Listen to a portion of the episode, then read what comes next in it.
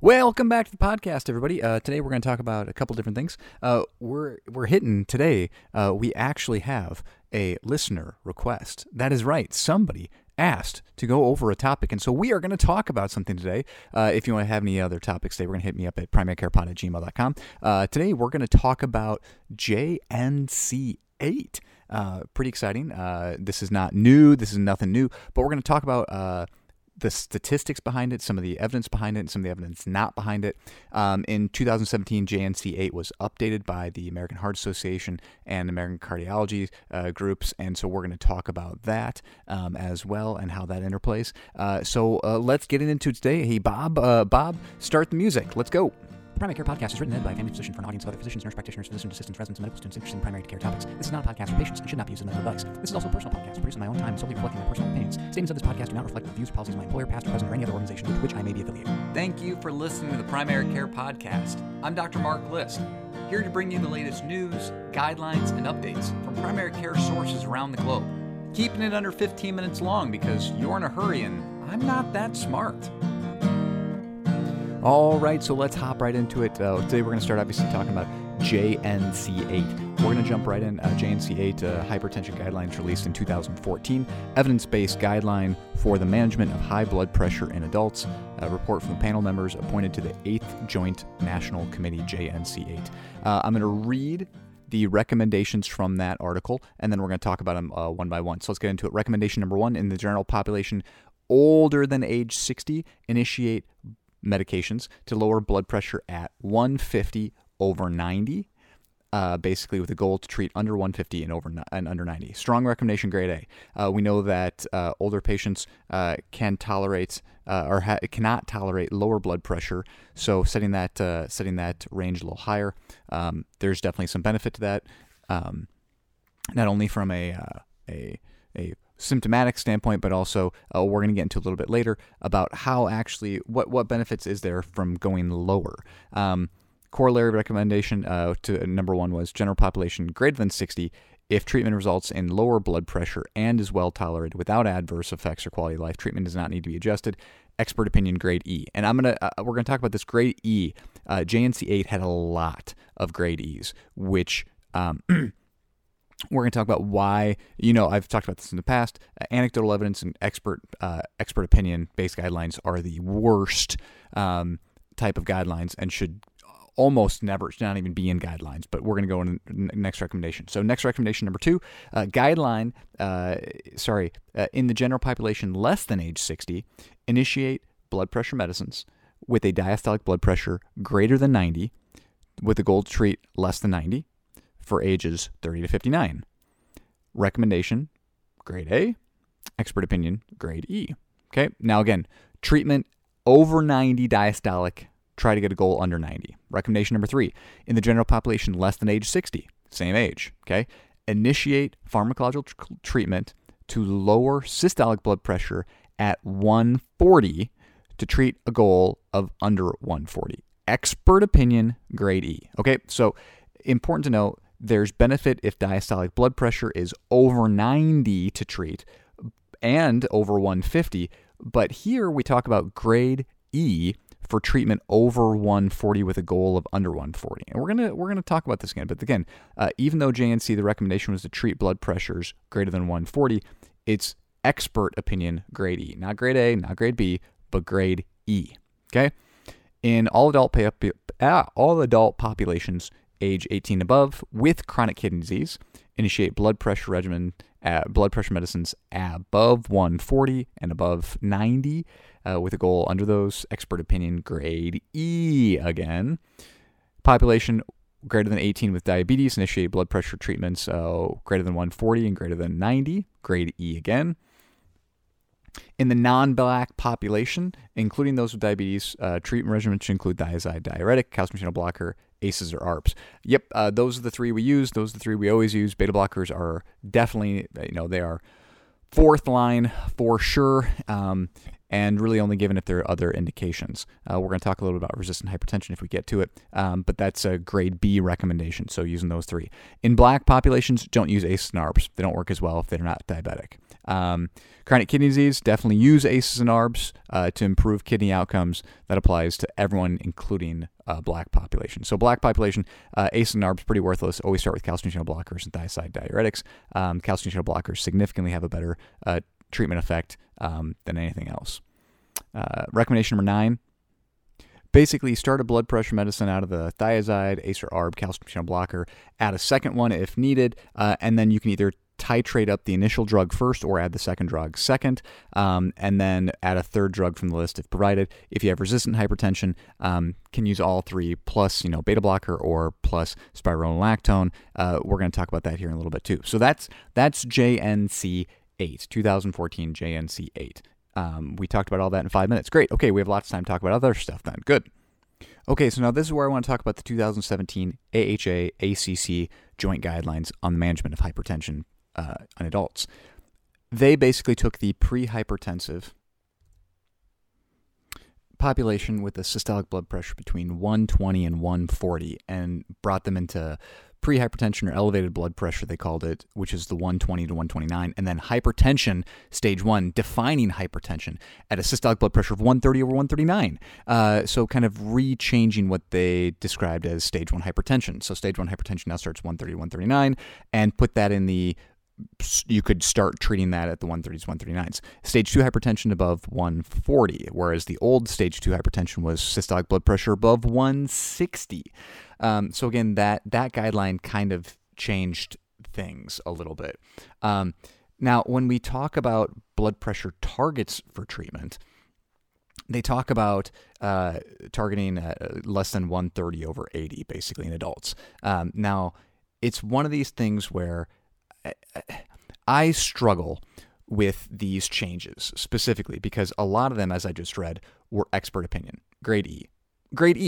And why is it important? So let's go all the way back to what we know about why we use blood pressure medicines, right?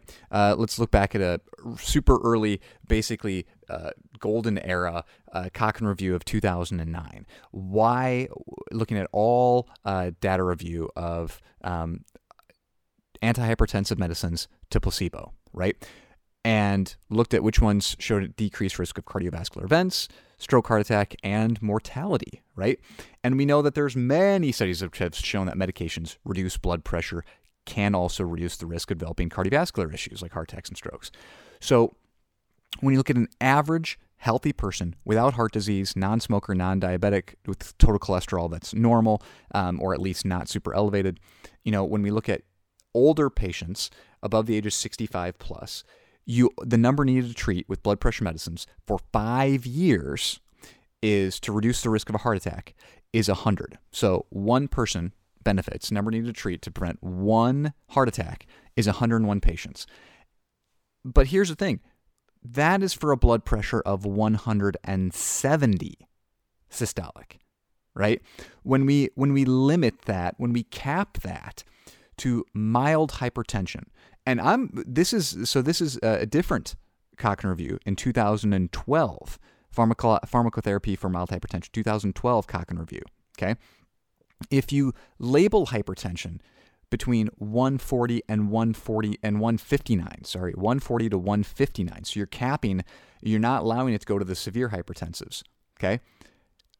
Nobody in this Cochrane review. The Cochrane review shows that there's no benefit to treating mild hypertension reduced cardiovascular events. Okay? So, we know that you really need to have significant hypertension over a long period of time. Now caveat with that's a five-year window, right? So there's this review included 4 big randomized control trials enrolling 9,000 subjects with mild elevations in blood pressure, 140 to 159, and diastolic 90 to 99, without pre-existing cardiovascular conditions, right?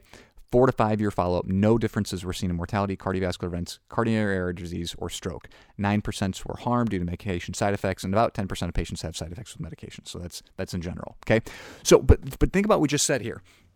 We said all of the old studies say there's significant benefits. And I talked about for a 65-year-old male, the number needed to treat to prevent a heart attack is 101. The number needed to treat to prevent a stroke is 88. For a man who's age 50, the overall number needed to treat to prevent a heart attack is 238 and stroke is 227. But that's with an average systolic blood pressure of 170 in somebody who has no heart, who has no risk, right? He's not a smoker, he's not a diabetic, and normal cholesterol, right? So prevented death, again, number needed treats about 125, but that's all comers, right? That's all comers, including people with heart disease, including people with diabetes, including people with heart disease, with high cholesterol, etc. So these guidelines put a lot of emphasis on expert opinions because we see that blood pressure is associated with major cardiac events, right? We know that hypertension is. We know that even that J-shaped curve, that as we go up, we get more and more events, right? So I think that there's a couple of things about this. Number one is that I think that the more recent AHA-ACC rechanging who benefits from cholesterol medications based on expert opinion, reshaping the stage 1 versus stage 2 hypertensive guidelines, I think is very dangerous because a Canadian group, I'm gonna blank, but I just read as I was reviewing for this podcast in 2019, looked at these guidelines and showed that the number of patients in Canada who would be qualified with hypertension would not quite but nearly double who would be diagnosed with high blood pressure, but those people who were then in that new group of newfound hypertensives were young and otherwise healthy. And what do young and otherwise healthy people benefit from? Not usually medications, especially over the next 4 or 5 years. So certainly I think that the overall take home is, sure, I think it's reasonable to define these people who are in the 130s to 139s. 2017 AHA-ACC guidelines recommend we label them as, even as stage 1 hypertension. But I would never recommend antihypertensive regimens to those patients just because they don't benefit statistically. You need to focus on lifestyle changes, exercise, diet and exercise, lifestyle, diet, exercise. Look for other reasons, right? Obstructive sleep apnea, right? Other things that could definitely be causing it to make sure that there's, not other secondary causes for hypertension. So even then, again, I still think we have to talk about lifestyle and exercise being the treatment, not necessarily medications, because I think that's kind of crazy.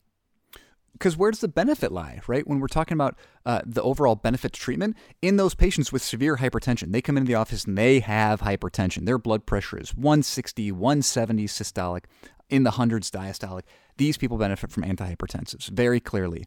Patients with diabetes, patients with heart disease, patients who have secondary complications that might increase the risk for heart attack, stroke, and overall mortality, such as, smoking, high cholesterol, et cetera, inactive lifestyle.